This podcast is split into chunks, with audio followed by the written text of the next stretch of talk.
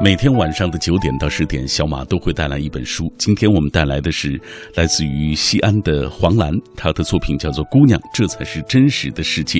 下半时段啊，我将会播放就是我在节目之前采访黄澜的这一段录音，呃，让大家更好的了解这本书。而上半时段，我们先通过他的文字来了解一下这本书讲述的三十三位姑娘的故事。黄澜笔下的这些女孩子，既是生活的亲历者，也是彼此眼中的繁花与风景。这本书洋洋洒洒的文风，读起来你觉得不不觉得辛苦？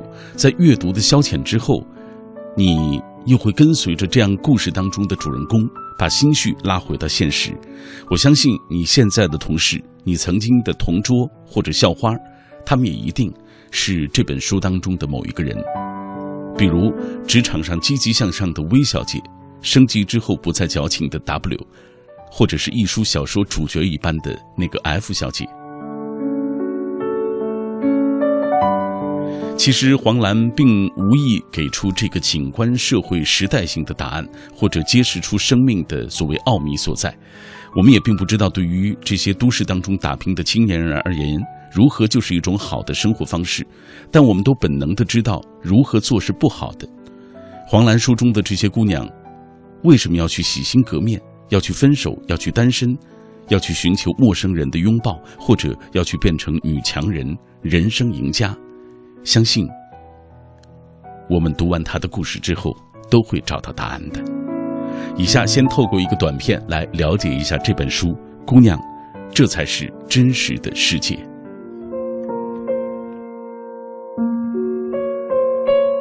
姑娘，这才是真实的世界。致所有心中有伤却抱着幻想、不愿坚强的好姑娘，愿你充满勇气，像花千骨一般敢爱敢恨，在冰与火的青春面前，幸运到满怀恩宠。认清这个世界，然后爱它。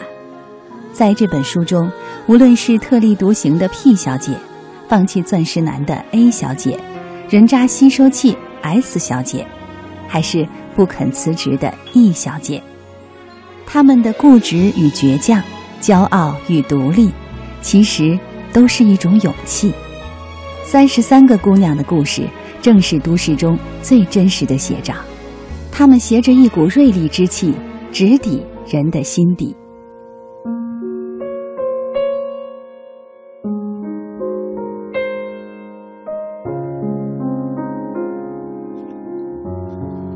接下来花一点时间，我们来读一读这本书当中的某一位姑娘的故事。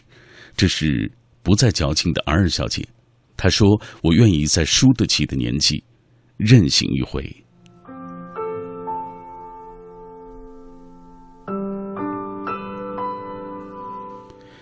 有一种真实是，成长的人们知道自己不想要是什么，成熟的人们知道自己想要什么，而智慧的人们。知道自己该放弃什么。二小姐内心一纠结，外在表现就是矫情。这是一个典型的城市女孩，有着一般人无法拥有的幸运，总是能找到活少、钱多、离家近的工作，总是能够遇到各种才华、相貌、家世都不错的男子，总是能在任何时刻都能得到家人及朋友的关怀和照顾。这一切的一切。都羡煞旁人。大学期间，他跟舍友们探讨过毕业之后的打算，有的说要相夫教子，有的说工作舒服就行，钱多钱少无所谓，有的说要以忙碌来充实人生。二小姐则说：“我想一种很忙很忙，但又不是一直忙的工作，而是忙一阵儿就休一阵儿，倚靠上忙碌的假期，你会很珍惜这样的人生。”我觉得这样的人生才有意义。几年过去之后，宿舍里要从政的，毕业一年就结婚生子了；要相夫教子的，苦苦挣扎在漫无边际的工作当中。二小姐则是找到了一份国企行政工作，还获得了一位富二代男友的爱情。当我们还在为早上是吃煎饼果子配豆浆，或者省下这五块钱晚上买菜而纠结的时候，当我们为早起挤公交车，还要租离公司近一些的城中村的房子而纠结时，二小姐却已经可以今天健身房出身汗，明天心情不好就去鼓浪屿。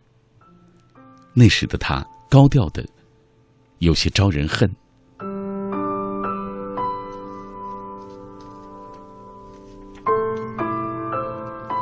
岁月磨平了奢望，越来越多的人倾向于追求稳定，但二小姐却把最稳定的单位里最稳定的工作给辞了，恋爱也告急，折腾了那么多年，一下子又回到了原点。她没有工作，也没有爱情。她说她经常郁闷的失眠。我们很无奈的问她：“哎，你到底想要什么？”她哭得梨花带雨。她说：“我也不知道，可是我就是不快乐。我只是想找一个人陪我细水长流。”没过多久，他找到了一家日资企业，工作过于轻松，以至于他整天抱怨自己没事儿可做，只能去食品间吃东西。那一阵儿，他确实胖了不少，而他认识的男士也从小男生上升为三十多岁的大叔。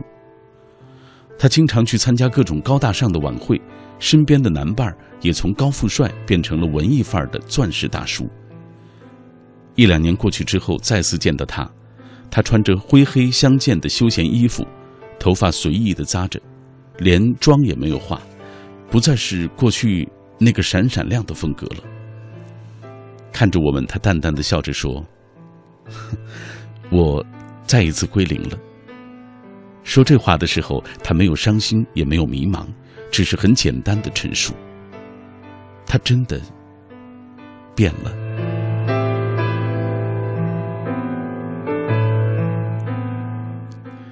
这还是那个遇到一点事儿就说我不知道，并且哭得泪眼汪汪的女孩吗？我们觉得心里有点打鼓。越是向生活走去，越是发觉很多事情都身不由己。渐渐的，我们都向这个世界低下了头。未来怎样，我们不清楚，只能战战兢兢的工作，拿着微薄的工资去还贷款、买尿不湿。原先天真的青春少女，已经在菜市场讨价还价声中，变成了蓬头垢面出门的人妇。就连得知王菲与谢霆锋又重新走在一起之后，我们也只是简简单单的哦了一声，然后就继续自己的烟火生活。这真的不关我们的事，分享八卦能赚来买菜的钱吗？所以，我们也没有怎么关心年近三十还在折腾的二小姐。后来我再次见到她时，眉清目秀、无人间烟火气的她已经回归平和，一副宠辱不惊的样子，身边也有了一个很朴实的男人，她的老公。坐在一辆已经很旧的小汽车里，她笑得无拘无束。她老公说：“无论做什么事儿，她的脸上都带着淡淡的喜悦，她愿意守着这份淡淡的喜悦，直到终老。”而二小姐自己说：“她终于找到了那个愿意陪她看细水长流的人。”成长的人们知道自己不想要什么，而成熟的人们知道自己想要什么，智慧的人们知道自己该放弃什么。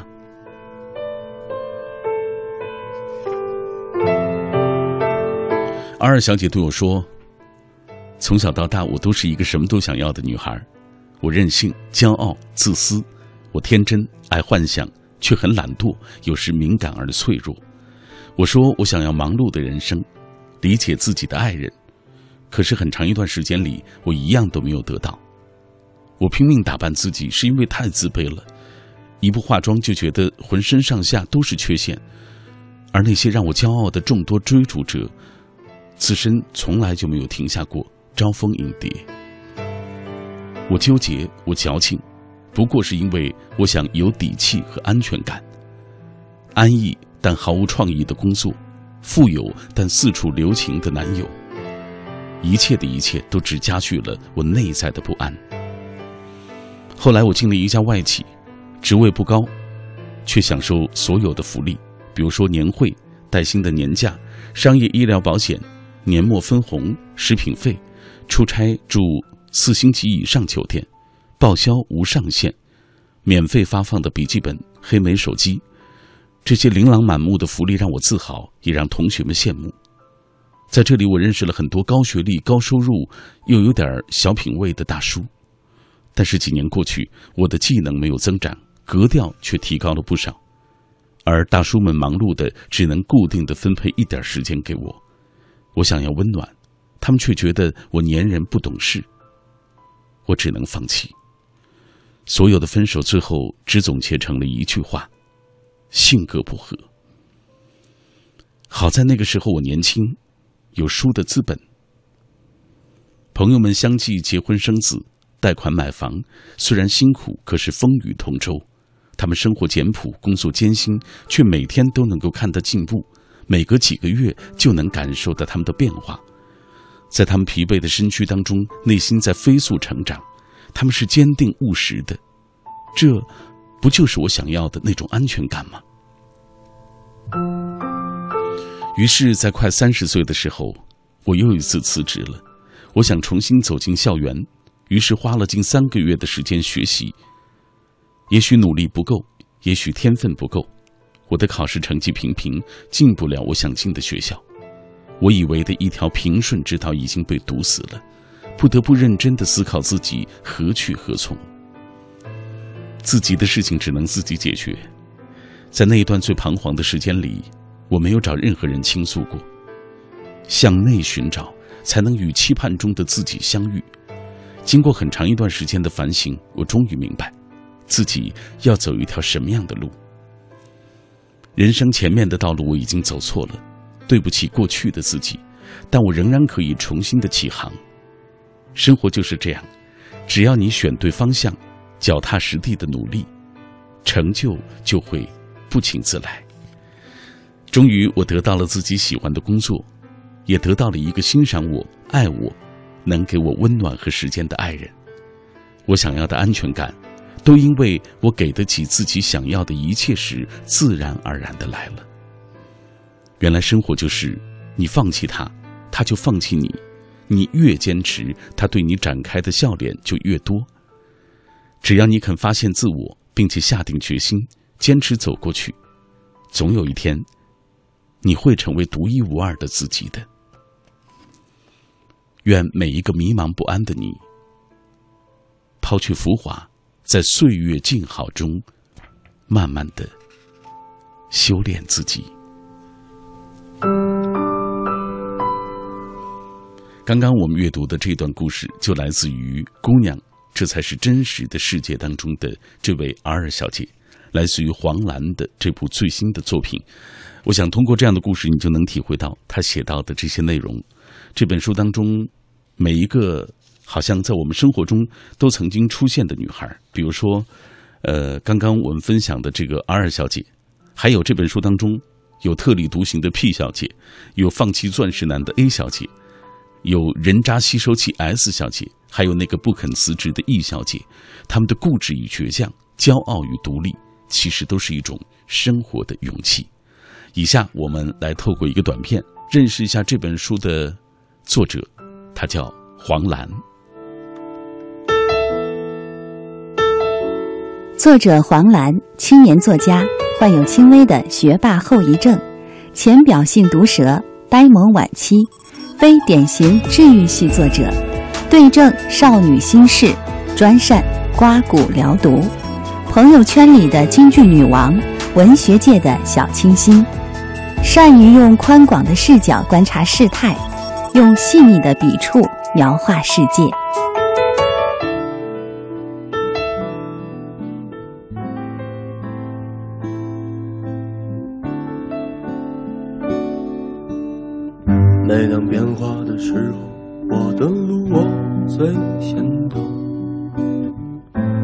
知道我该做什么，直到结果。痛苦要持续多久等候要持续多久？如今天的三个承诺我会守。如果时间有如果，那代价是什么？当黑暗拉下帷幕的时候。初秋夜色里，来文艺之声，听一场最清凉的电台演唱会。如果命里早注定分手，他们在五光十色的都市丛林中，用纯粹耕种山谷里的绿色梦田。我从来不曾抗拒你的。小娟与山谷里的居民，常常在您耳边。却极少在媒体出现。八月十七日，周一晚八点，民谣音乐人小娟与山谷里的居民携乐器做客李志的不老歌，聊聊民谣，唱唱老歌。爱的路上只有我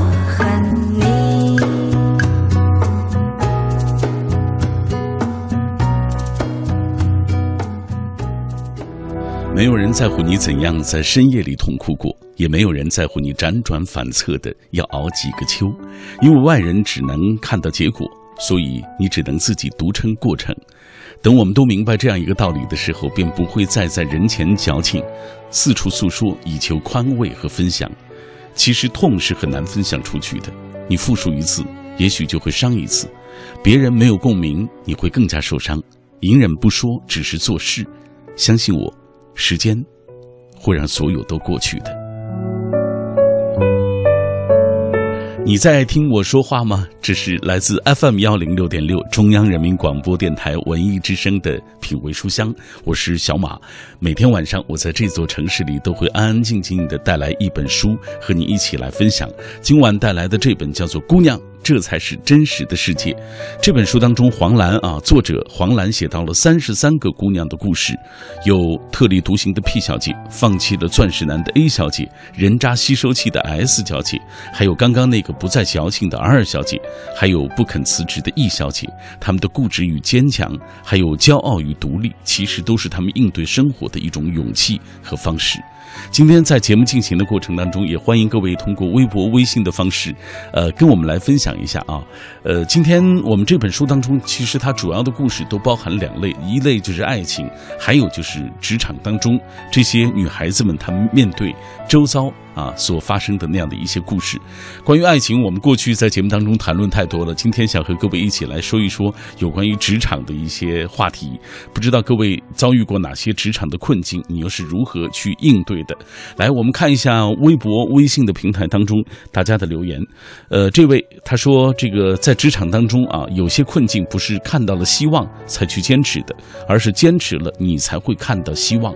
这也是我这么多年工作的过程当中慢慢才。懂得的事情，的确就是在职场当中，你不会感觉到一帆风顺，可能也会有挫折，也会有呃种种的反复吧。在这样的过程当中，我觉得坚持，呃，做好手头的事情是最重要的事情。还有朋友说，呃，工作三年多了。才慢慢的融入这个集体。刚来的时候特别不适应，觉得每一个人都针对我，觉得他们不理解我这个年轻人。慢慢的发现，其实他们也是从我这个年纪过来的，而我就是因为经验少，才总是给他们添麻烦。现在我已经已经游刃有余了，在这个集体当中，我也开始变得越来越重要。要恭喜这位朋友啊！其实这都是一个过程，是不是？呃，微信平台当中自然说找一个出口，释放自己的负能量。工作如果想继续下去，就该选择积极的面对它，努力走出困境。工作不像是谈恋爱，不是嬉戏，需要的是你的态度和解决的方案。只有小孩子才会赌气的，工作当中只在乎得失和成败。嗯，说得好。呃，尽管有一点残酷，但的确是这样。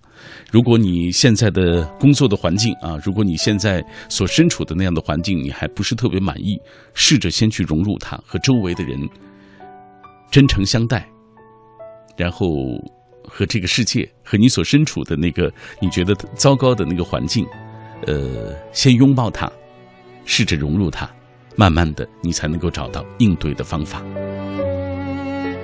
我是小马啊，接下来我们呃将会来请各位听到的，就是我之前采访黄澜的一段录音。我请他来给大家分享他书里的这些故事，为大家讲一讲啊这书里的三十三个姑娘啊，她们身上的那些闪光的地方。呃，黄兰因为身处西安，所以下午的时候我打通电话跟她分享了这本书，我们来了解一下。好，黄兰，马老师，嗯你好。这本书里写了，我看写了三十三位姑娘，他们都是真实存在的吗？因为这个书的标题就是“姑娘，这才是真实的世界”，所以我提供的故事以及人物，它都有就是自己的原型的。就人物它会有原型，然后故事的话也都是发生在身边的故事，所以说是只是有一些可能会进行。作家会进行一些自己的创作跟加工这样子，但是他们身上其实都是有一些共同点的，嗯，工作上都会很认真，认真到极致的话，就是会有一些自己的态度跟原则。那么有些原则的话，可能不被一些就是世事所接受，就是太黑白分明了。可是他们依然会去坚持自己的主张，坚持到最后，我觉得是有一些人性的光辉的。然后其次的话，就是都很倔强，倔强极致的话，其实个性还是蛮可爱的。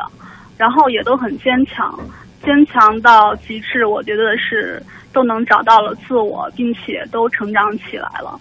所以说，觉得嗯，这些女孩的话，因为都是身边的有原型这样存在，所以说我看到她们这几年的成长与发现了自我，那么我觉得就是呃，能够给很多相对迷茫的女孩的话，像刚毕业的学生呀，还有就是现在正处于迷茫期的一些一些就是嗯姑娘们，就是带来一些启示。其实我们是可以坚持做自我的，做自我的同时的话，我们也能获得一些成长，并且也能找到属于我们自己的一片天地的。在我看来，他们在面对生活的时候，有一种，比如说敢爱敢恨的，有一种固执和倔强，有一种骄傲与独立啊。我想这也是一种他们对于生活的勇气，这个挺打动人的。对对嗯是，呃，也都比较打动我，所以我把他们每一个人的身发生到他们身上的一些事情都记录成了文字，然后这样子写了下来。嗯，因为他们每他们身上的其实这些特质也都在影响着我，因为我也是在不断的在成长，所以说是在这些年的话。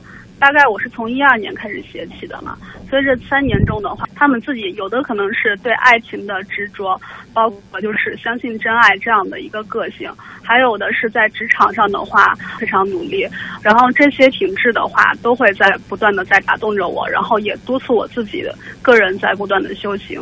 呃，给我们讲讲书里的这些故事吧。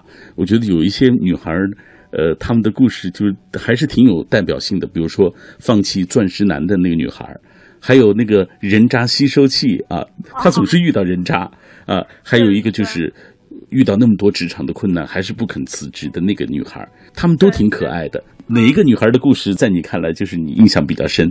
其实每一段故事都印象比较深刻，每个女孩我也印象很深刻，只不过可能是分阶段吧，因为嗯，在这几年中我也在成长，可能就是在不同阶段的话，有的女孩她会给我就像一个灯塔一个影子，然后他会在前方让我就是心灵一颤哦，就是原来路可以是这样走的，然后这种坚持是很迷人的，所以说。呃，在不同阶段的话，我的印象深刻的话是更不一样的。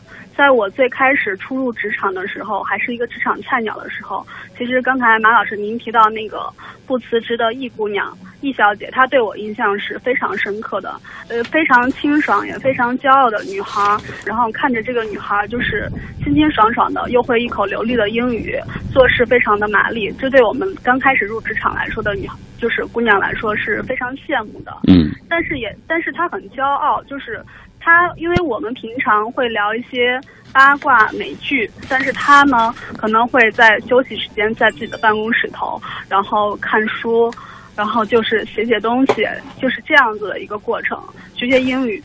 那我们就会觉得这是不是跟我们格格不入呀，并且也会让我们觉得我们自己是不是相对有点差劲儿。所以对他的那个，因为这样子就有一些羡慕、嫉妒、恨的一些因素在里面，就有一些，嗯，像职场中的一些一些，嗯，长辈们就会可能会对他会有一些就是诋毁，嗯但是他并没有去在意这些，他从来不会去在意这些。然后我记得非常清楚的是，当时，嗯，他做的好好的，然后领导也为了嘉奖他，然后让他去负责了一个一个一个事情。然后这个事情呢牵扯的利益是很多的，那么就可能会动了一些就是公司元老们的一些根上的利益。那么这块儿的话，就是公司领导们就相对会可能会向他示好，或者是暗示他不要去这样做，但他依然去就是纠察去审视。然后那那这样的话，公司就有人可能会。因为到最后我们才知道是有人给他挖了一个大坑，那在这块儿的话，他的下属背叛了他，然后说他可能有一些财务上面的不明。那总裁毕竟是也是半信半疑的态度，所以把他降职到了一个相对就是虚设的部门。那在这个虚设的部门中的话，然后他，嗯，我想的话，如果是我在那个时候，我受到了那么多委屈，并且还不得到总裁的信任，那么我可能会受不了。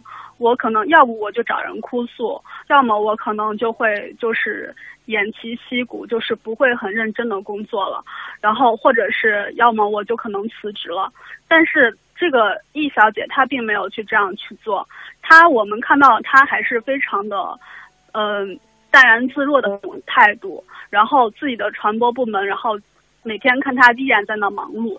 那最后的话，就是有一个事迹，就是公司的业绩获得大幅提升的时候，这个时候做调查才发现，其实是他这块占了很大的功劳。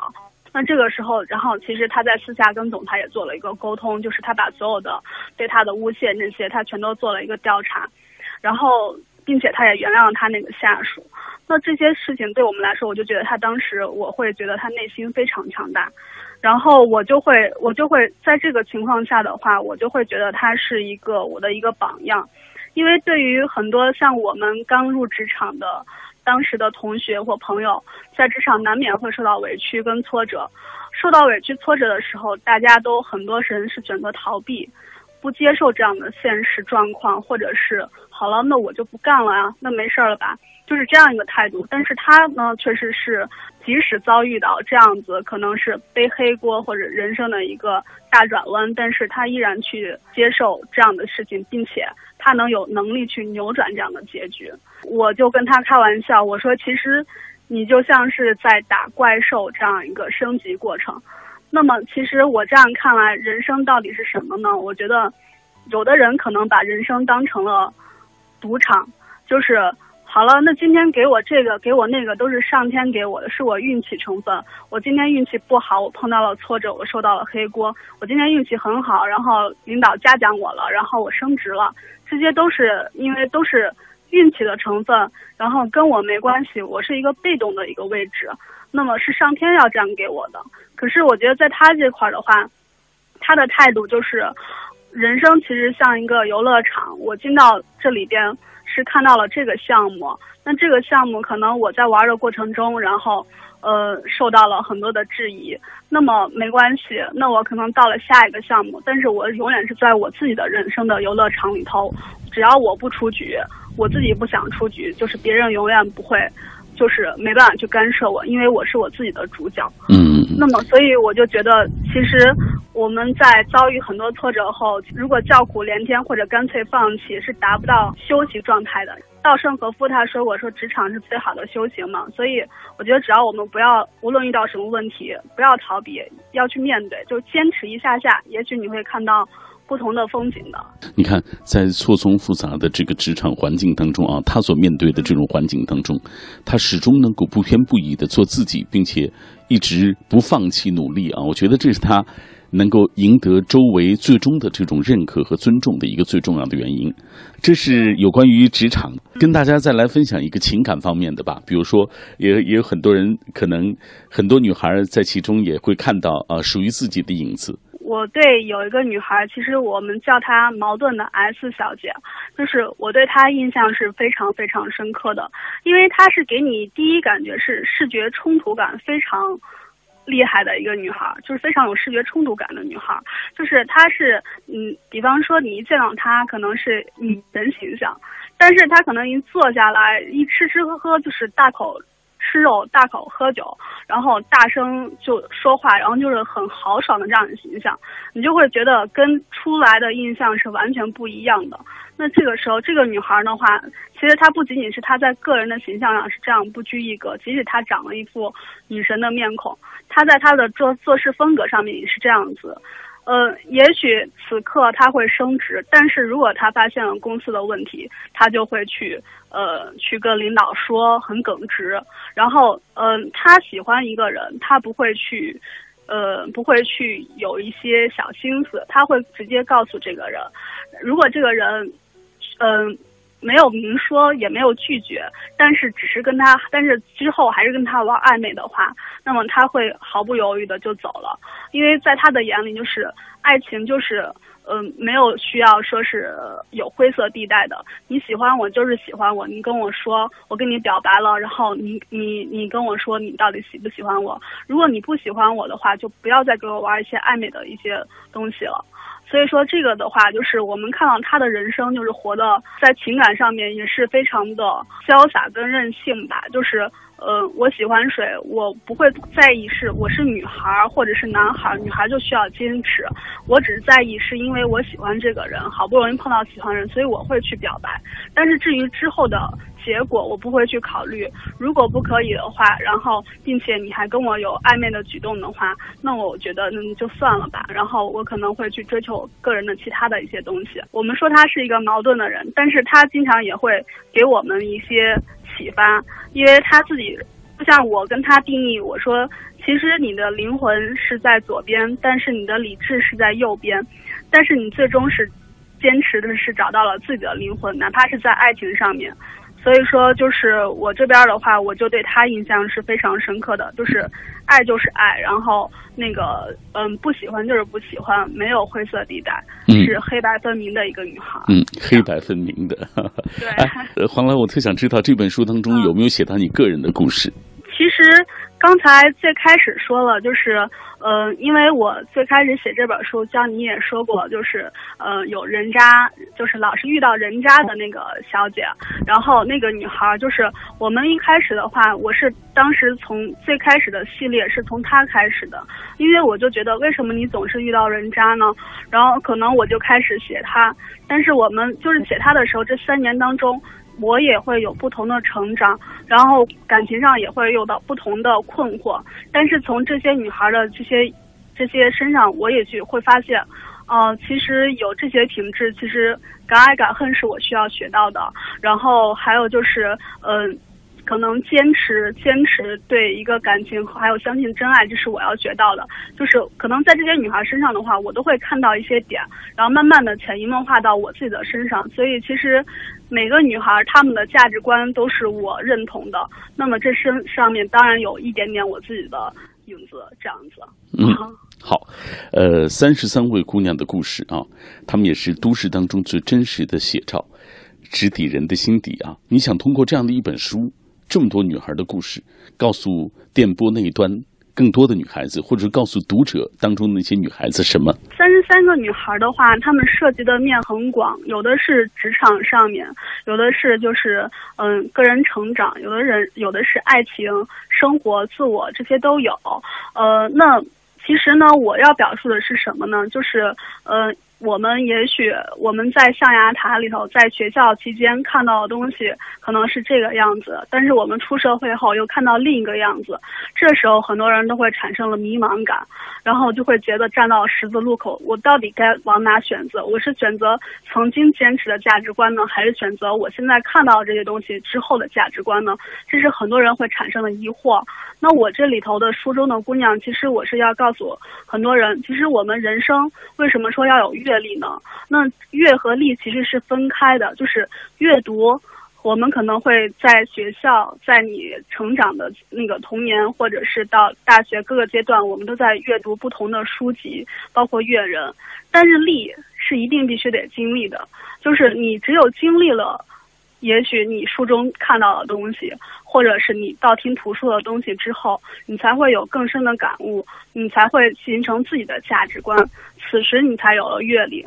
所以就是，如果出社会后，你看到很多东西跟你之前的不一样，没有关系。这些三观是很容易碎的，但是之后你要重建你的三观，那么这个时候的话，我就希望这本书能给你一个启发，就是也许他们活的是这个样子，然后有些可能太真实、太自我，可能跟呃现实的很多世界其实有一些没办法去就是融入，但是没关系，他们依然能活得很好，然后你们可以做你们自己去选择。